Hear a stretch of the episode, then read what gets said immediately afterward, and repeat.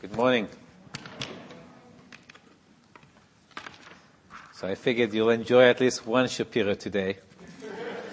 I'll do the best I can. Uh, turn with me, if you would, to uh, Isaiah chapter 49.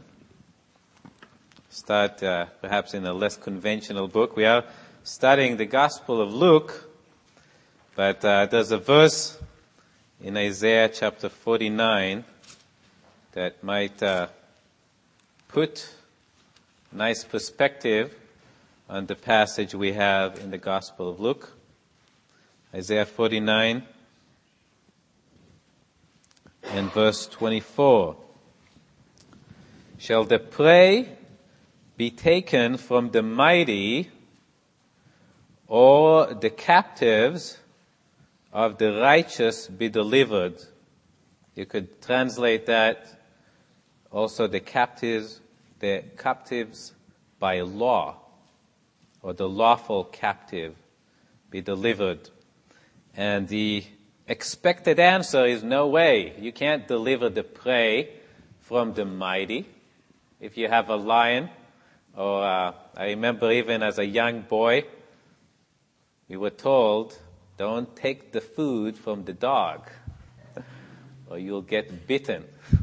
You can play with the dog at all other times, but when the dog is eating, you don't want to get between him and his food. Of course, the same with the lion or the prey of the mighty will not be taken. You can't take prey from the mighty. Or the captives of the righteous be delivered. Could you take away captives from a person who had has the captive in a lawful way? You can't. They belong to them by law. The law will defend the right of the one who has the captive. But thus says the Lord, even the captives of the mighty shall be taken away, and the prey of the terrible be delivered. For I will contend with him who contends with you, and I will save your children. Now, in this particular passage, it could be that the prophet has in mind also the captives in Babylon and the impossibility of delivering uh, the captives of Judah from Babylon. But in our passage, we'll apply it, and perhaps there is the greater prophecy here of us being delivered from the power of Satan.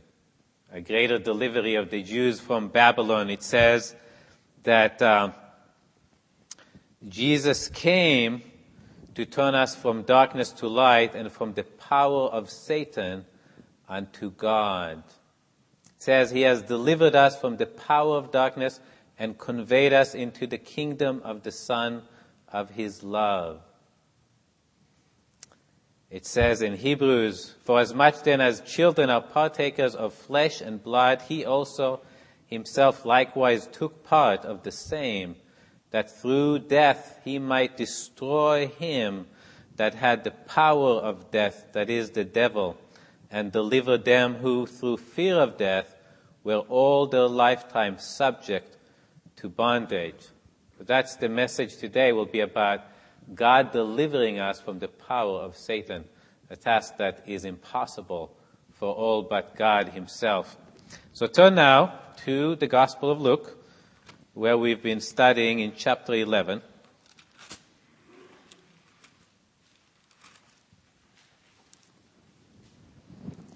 And we'll read the passage before us today.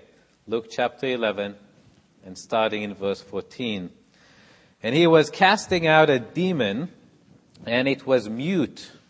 So it was when a demon had gone out that the mute spoke and the multitudes marveled. But some of them said, He casts out demons by Beelzebub, the ruler of the demons.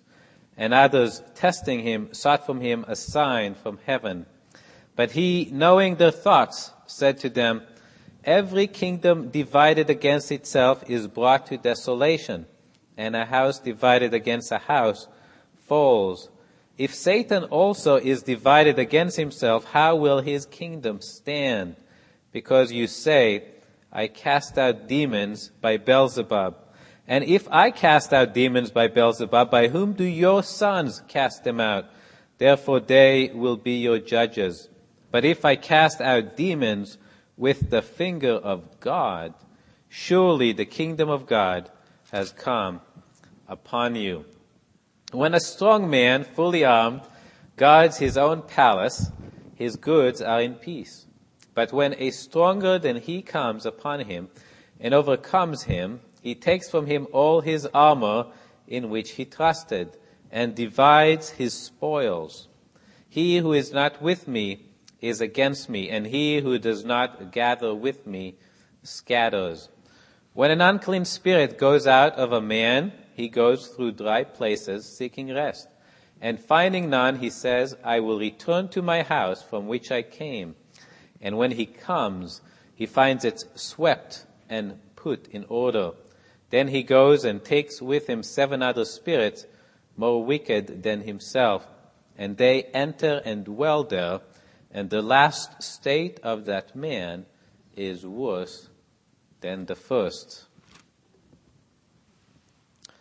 So the first thing we have in this passage is an example of deliverance from the power of Satan. There was a man and he was demon possessed. It says that it was mute, referring to the demon, and that refers to the particular effect that the demon had on the person.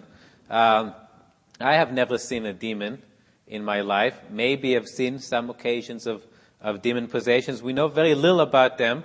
Uh, it seems that the particular strategy, of uh, Satan today is to uh, kind of stay undercover so we can't see him as well. But this particular demon had a power to keep a man from speaking, so the man could not speak as long as he was demon possessed. But when Jesus cast out the demon from this man, the man was able to speak. It was a miracle. People knew that this man had no ability to speak they probably knew he was demon possessed and brought him to Jesus to save him from the demon. And when the man spoke, there was evidence that Jesus has cast out the demon from this man. An example of Jesus delivering a person from the power of Satan. Now, it seems that there were some detractors of Jesus in the crowd. It says the multitudes marveled. So the great majority of the people were amazed by the miracle that Jesus did. But some of them said, he casts out demons by Beelzebub, the ruler of the demons. Some people said Jesus was, uh, Jesus' ability of casting out the demon demonstrates that Satan is residing inside of Jesus because only Satan could give that power to cast out the demons out of these people. So they were saying Jesus himself must be a servant of Satan because he has the power to cast out demons. That's what they were claiming. And uh, others, and by the way, we know from a, a parallel passage in Luke that these are the Pharisees.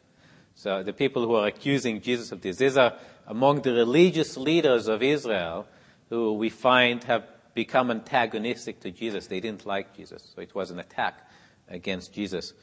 It says others, uh, perhaps part of the same group, uh, testing him, sought from him a sign from heaven. That is, they said, you know, what Jesus did is nothing. Casting out a demon, that's no big deal. You know, that's no evidence that he has the power of God or that he's a servant from God. Show us a real miracle. That's what they're saying, uh, asking for a sign from heaven. Show us something that shows you really did come from God. We're not impressed by casting out of this demon.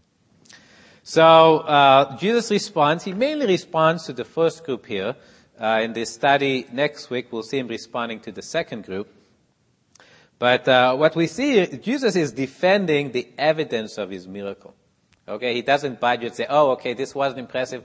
I'll try to come up with something better." Oh, oh no, you know, you know, maybe they have something here against me. I better think of some other miracles that I can do uh, to show to show something else. He stands by the evidence of his miracle. Uh, first thing he does, he points out uh, the lack of logic in the argument. Why would Satan be casting out Satan? It doesn't make sense. He says, every kingdom divided against itself is brought down to desolation. And a house divided against a house falls. If Satan also is divided against himself, how will his kingdom stand? Because you say, I cast out demons by Beelzebub. I mean, it's suicide to be fighting against yourself. In fact, in history, often an empire would dominate a region until a civil war came and they were fighting each other and that weakened them enough that some other empire was ever able to overcome them. It would be foolish of Satan to come out and start casting out other demons who are his servants. It doesn't make sense, the argument they were saying, the argument they were uh, bringing against Jesus. uh, the second thing Jesus says is their argument was inconsistent with what they themselves were teaching. And uh, I'll show you how that comes out of verse 19. Jesus says, And if I cast out demons by Beelzebub, by whom do your sons cast them out? Therefore, they will be your judges. So now, Jesus is speaking to the Pharisees here. It's very possible that when he says, by whom do your sons cast them, it's possible that it's the physical children. But it's also very possible these are their disciples. These are people that they've been training to be religious like they are. And, uh, and they've been teaching them that demons are evil and if you can cast out demons, that would be a good thing. And we actually have examples of that in the book of Acts. I don't know if you remember the seven sons of Sceva, that that's what they were doing. They walked, went around trying to cast out demons. They didn't have a lot of power, and, and the case that's brought up, they actually become overcome themselves by, by the demon. But it shows that they, the Pharisees were teaching that it would be a good thing to go about casting out demons. It would be a sign of godliness if you actually had the ability to cast out demons. That's why he says, by whom do your sons do it? You approve it. You, you say that it would be a good thing, and now I do it, and you're claiming it's an evidence of Satan being in me? I mean, come on. You know, you're, you're playing both fields here. You can't, you can't say it's a good thing when your sons are doing it, and it's a bad thing when I'm doing it. Therefore, they will be your judges. Now, Jesus is not, uh, th- these are not people who are mistaken. Oh, these are not people who uh, really think that what Jesus is doing is an evidence of Satan or that it's not a big enough miracle. Because it says, but he knowing their thoughts said to them. Uh, he's just, he's just trying to wake them up, wake up the people around him that these arguments that they're bringing against his miracle, the evidence that he has, is insubstantial. Uh, it's not. Um,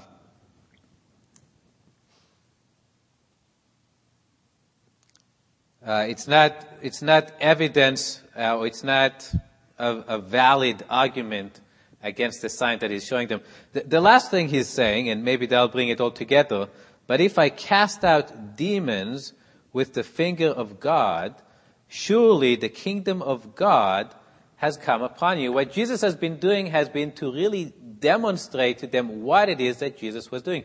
Jesus has been bringing the kingdom of God to them. In fact, he was the king of God, the, the king of heaven, uh, the king of the kingdom of God. He was making it possible for them to now become part of the kingdom of God, and they were rejecting that sign. Uh, let me read for you from uh, John six, verse 27, and uh, it says, there it says, this was another occasion where Jesus did one of the more famous miracles um, in the scriptures, and that was the feeding of the 5,000. And after he fed the 5,000, the people were so excited about the fact Jesus just fed them, they kept coming back. But they came for the wrong reason. They wanted more food. And Jesus is saying, you're missing you're missing what I'm really about. You're, you missed the real value of the miracle. And he says this, do not labor for the food which perishes, but for the food which endures to everlasting life, which the Son of Man will give you, because God the Father has set his seal on him. Where Jesus is saying, the reason I'm doing these miracles, the reason I fed you, was to show you who I was, to show you I am the one that God wants you to believe in. I didn't come to give you food to nourish your bodies. I came to give you food for eternal life. In the same way, Jesus wasn't casting out this demon out of this person because that is how Jesus was going to accomplish his salvation of mankind. He wasn't going to go and start casting one by one uh, demons out of every person on earth. It was a sign. There was a real value to that person. He was delivered from, from Satan. There was a real value for the people Jesus fed. The, the stomachs really became filled. But the true value that Jesus had could only be obtained by people believing in Jesus. As uh, Nesia recited for us, for with the heart man believeth to righteousness.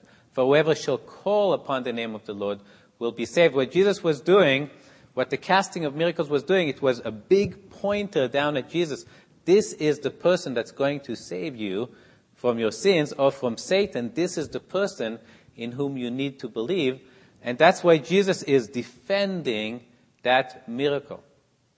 When they're uh, trying to tear down the evidence of what Jesus just did, Jesus stands by it because he knows that by believing, by the people following this pointer that God was showing to him, this is how people can be saved.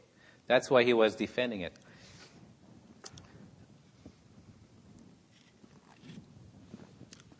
So let me give you a first application from the passage today.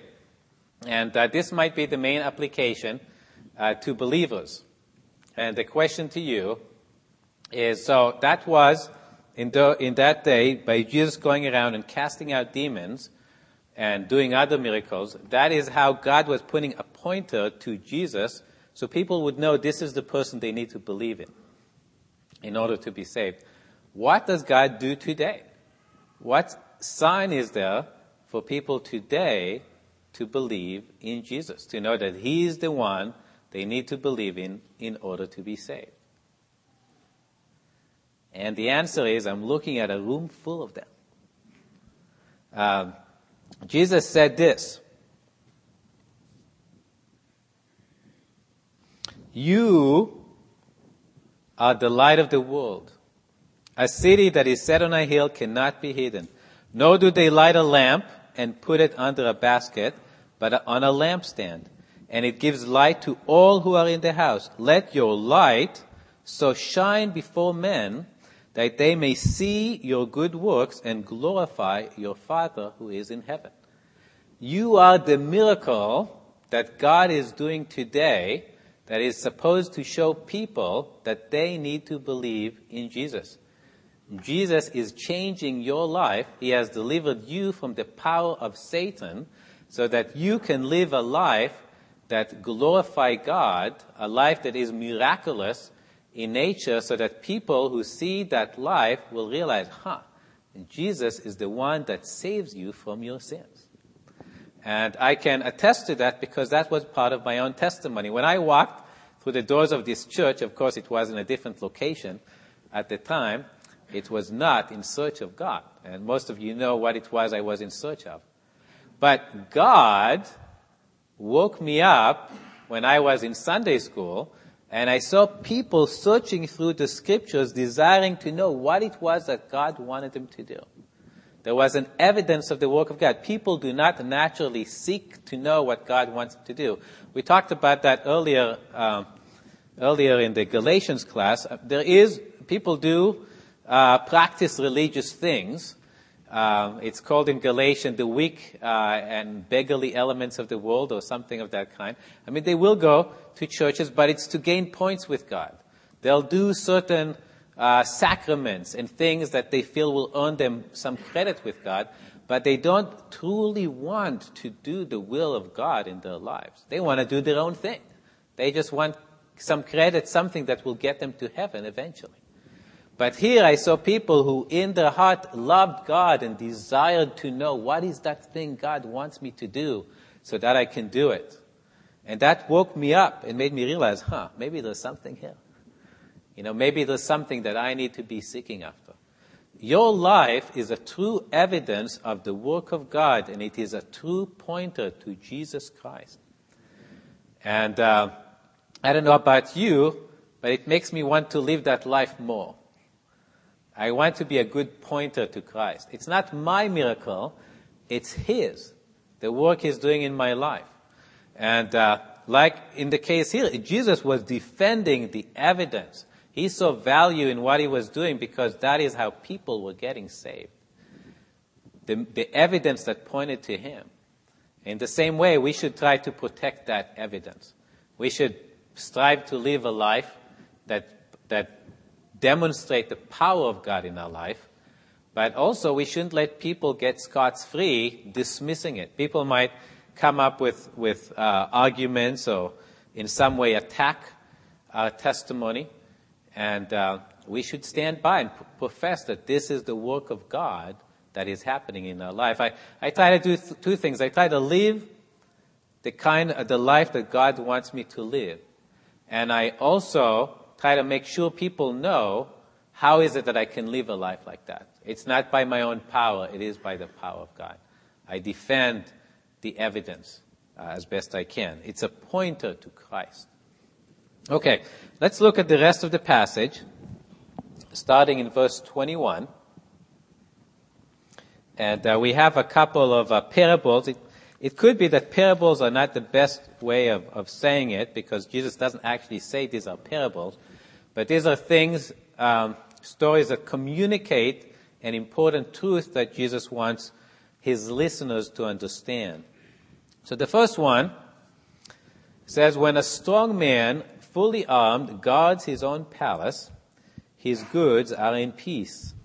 But when a stronger than he comes upon him and overcomes him, he takes from him all his armor in which he trusted and divides his spoils. He who is not with me is against me, and he who does not gather with me scatters. So first of all, what is Jesus talking about? Who is this strong man that Jesus is talking about? Anybody knows?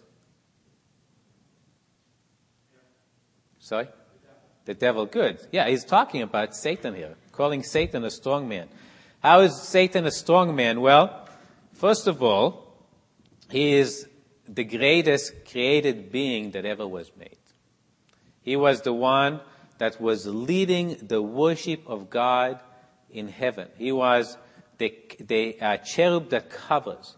And as I understand it to be, he was the one that was, if you would, guiding the worship of God in heaven. There is, there is no greater created being than Satan himself. Now, the reference to all of these things should be the fact that here Jesus is going around saving people from Satan.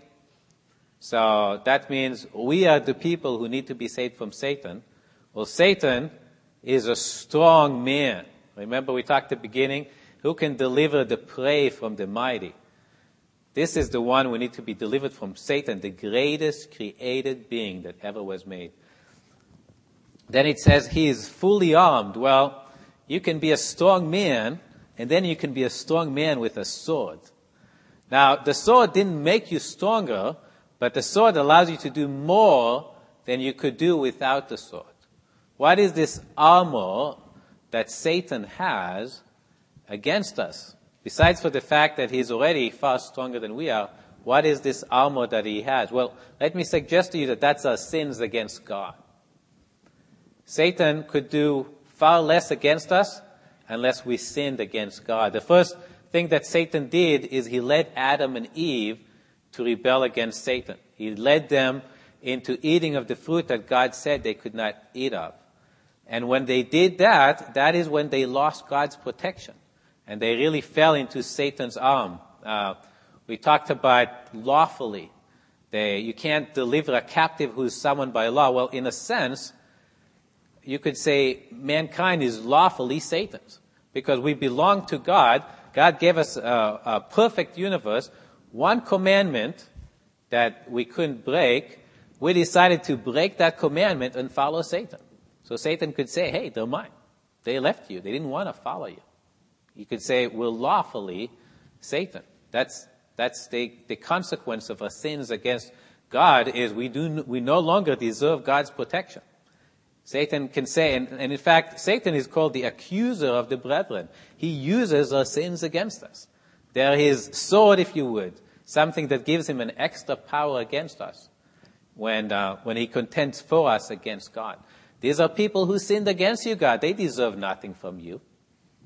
It's an extra sword that he has against us. he guards his own palace. What is Satan's palace? It's the world in which we live. Okay, we don't, people don't realize that they live in Satan's world. People often complain about this world, you know, there's all these people doing bad things, there's all this bad stuff happening there, and they're blaming God for it. This is not God's world. This is Satan's world. Yes, God created it, but we've handed it to Satan. Let, let me start by quoting Satan himself and what he says about it. Okay? And then we'll move on because we don't want to believe just what Satan says. But this is what Satan said. Uh, this is in one of the t- temptations when Satan tempted Jesus. It says, Then the devil, taking him up on a high mountain, showed him all the kingdoms of the world in a moment of time. This is what Satan really did with Jesus. He took Jesus up on a high mountain, showed Jesus in a moment all the kingdoms in this world. And the devil said to him, all this authority I will give you and the glory. For this has been delivered to me, and I give it to whomever I wish. Therefore, if you will worship before me, all will be yours. Satan says this is all his, and he gives it to whomever he wishes. And you know what? Jesus doesn't dispute that. Okay? Jesus refuses to worship him, but he doesn't dispute that this world is Satan's world, and he gives it to whomever he wishes. And in fact, to not quote Satan anymore because you're in dangerous territory when you do that. Jesus says, now the judgment of this world, now is the judgment of this world. Now shall the prince of this world be cast out. Jesus said that Satan is the prince or ruler of this world. In Ephesians, it says, for we wrestle not against flesh and blood, but against principalities, against powers, against the rulers of the darkness of this age, against spiritual hosts of wickedness in the heavenly places. The rulers of the darkness of this age, talking about Satan and demons. First John. We know that we are of God and the whole world lies under the sway of the wicked one. This world lies under the sway of the wicked one. He rules this world. uh, if you would, let's turn to uh, perhaps one of the most striking passages about this topic. That's in John chapter 8.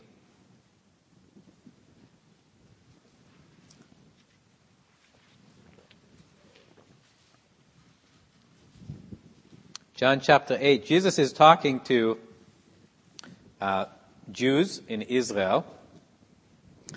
And, uh, you know, one thought is this is the one nation under earth that could claim, you know, we are God's nation.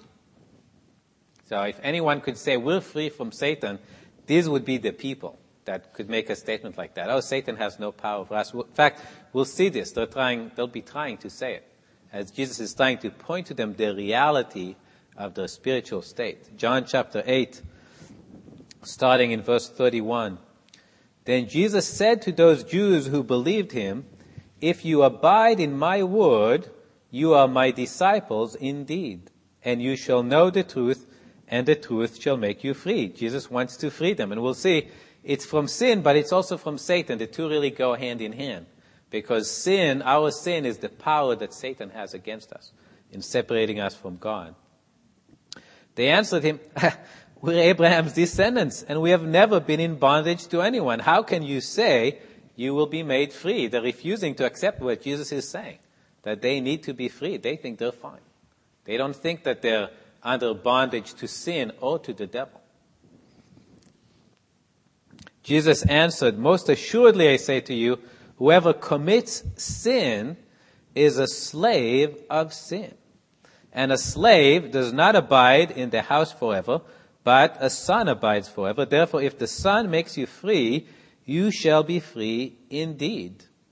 And uh, just just to stop there, but I thought Jesus is trying to show them the fact that they are under Satan's power, or that they're under slavery uh, to sin by the evidence of their own life. Look, you sin.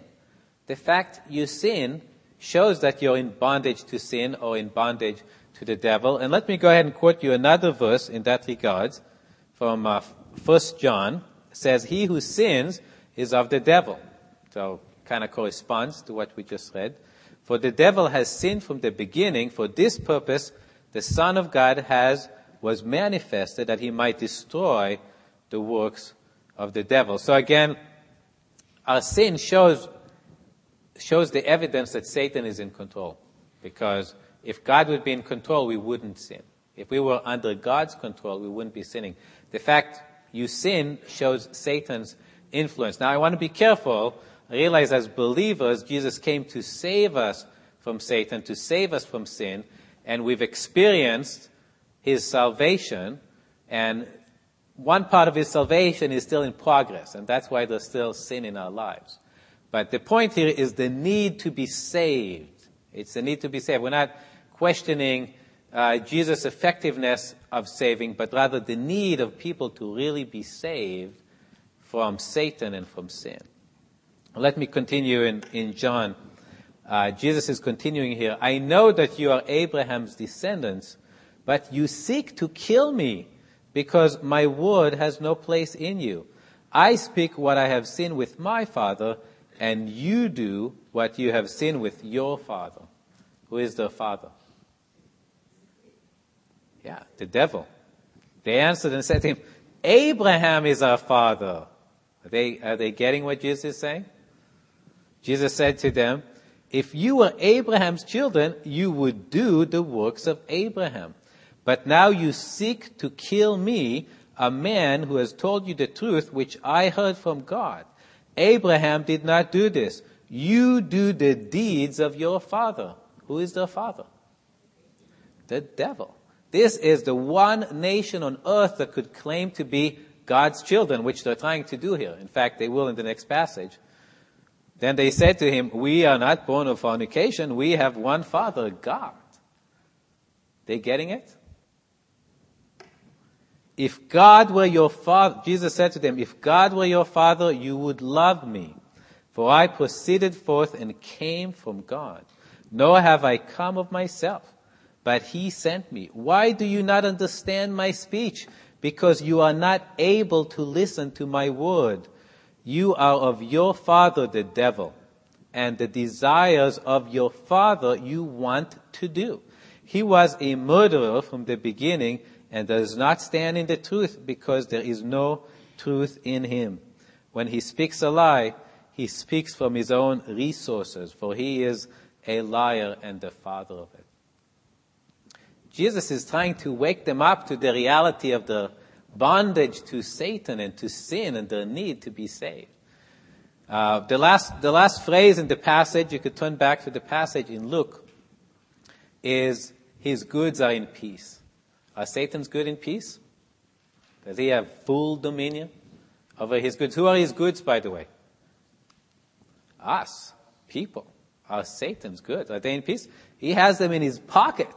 Jesus is talking to them, trying to wake them up, and like, no, no, no, we're okay, we're okay, really.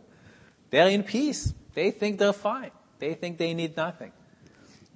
Well, praise the Lord. Uh, that's just the first verse of the story.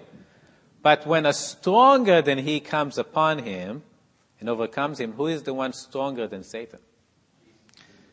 Yeah, Jesus, right? And that's what this passage is all about. Jesus is demonstrating that he is stronger. He can come out and he can cast out the demon out of this man.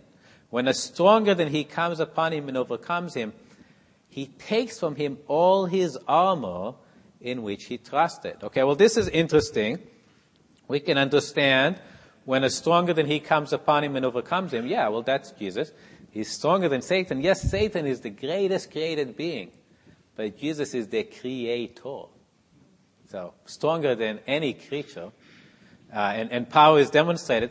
What does it mean that he takes from him all his armor in which he trusted? Well, let me suggest to you that the answer is in Colossians chapter 2. Go ahead and turn there.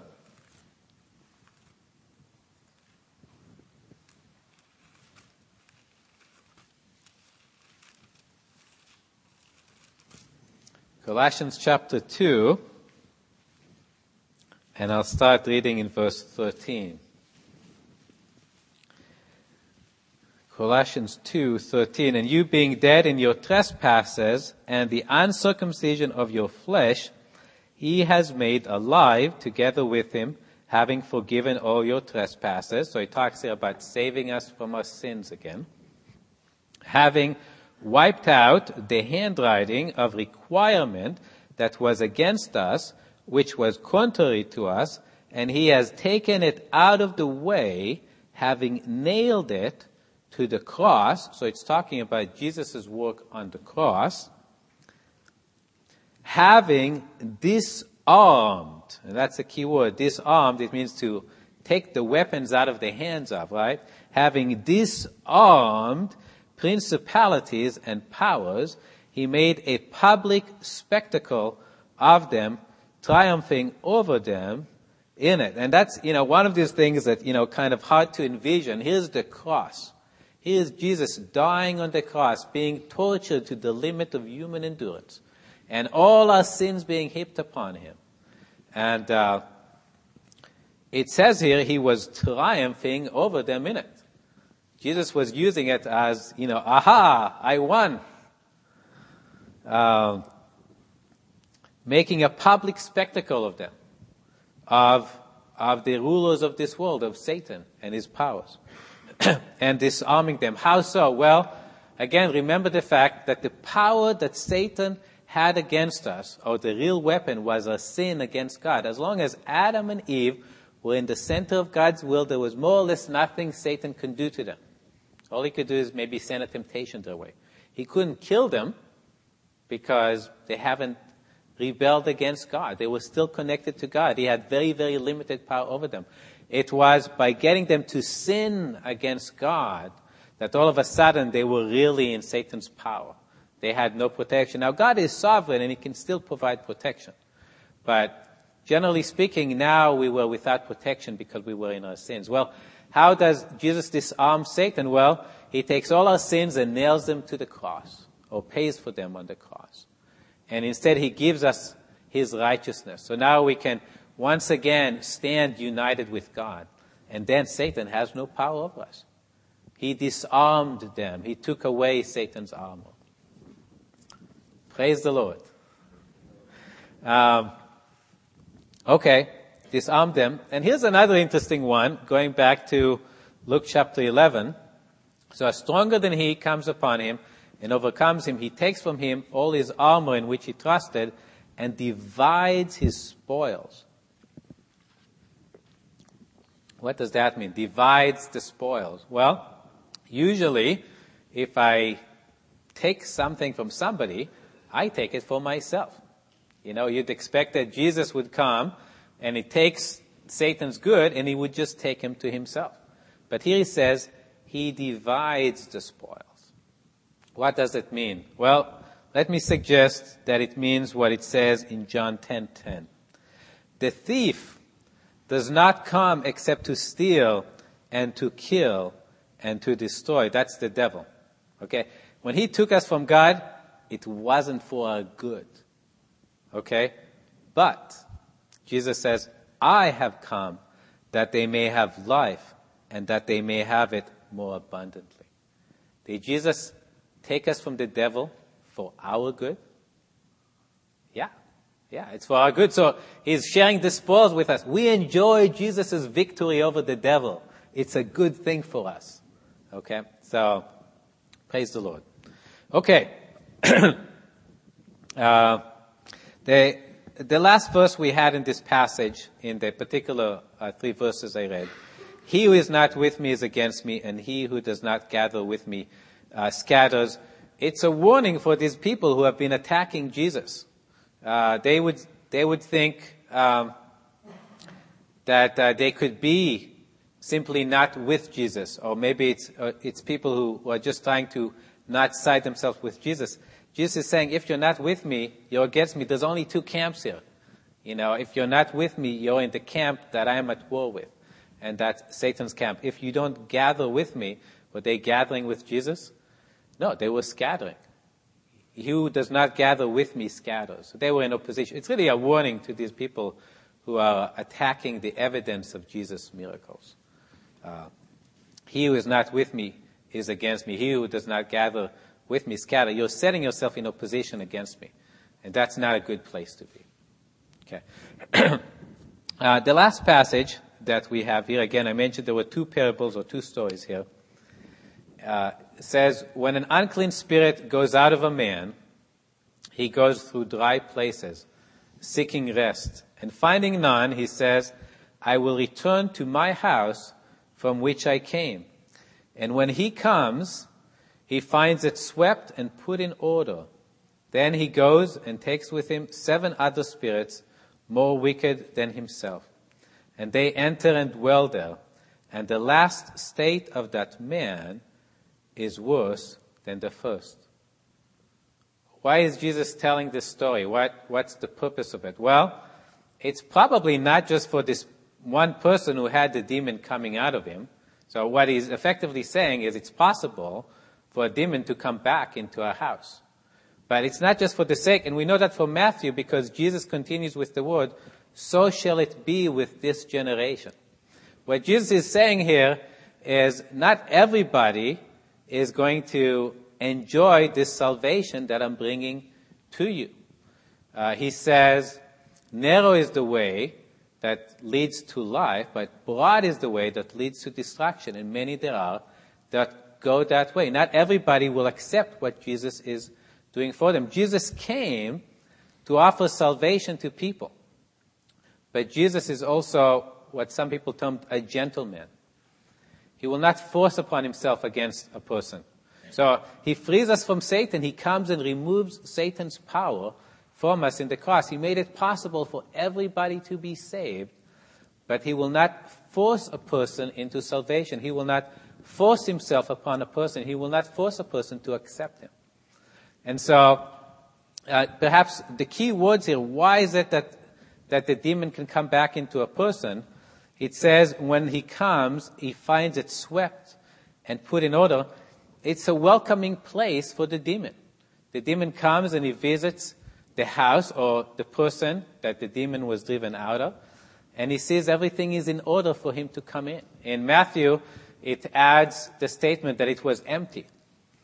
Well, there's a problem. It shouldn't have been empty. Jesus took the demon out of the man so that someone else can come into the man. Who is that someone else? Yeah, it's God Himself. Jesus didn't just come to free us from the devil. It says, uh, the verse I, I read at the beginning, one of the verses I read from the beginning, it says, to open their eyes, to turn them from darkness to light, and from the power of Satan to God. Didn't Jesus didn't just come to take the power of Satan away from us, it's to give us a new power or a new reality or really a new relationship, a relationship with God. and uh, when somebody puts God away, even though Jesus has done everything necessary to save the man, and a person says, well, you know, no thank you, I'm not interested. I, I will not have this man to reign over me.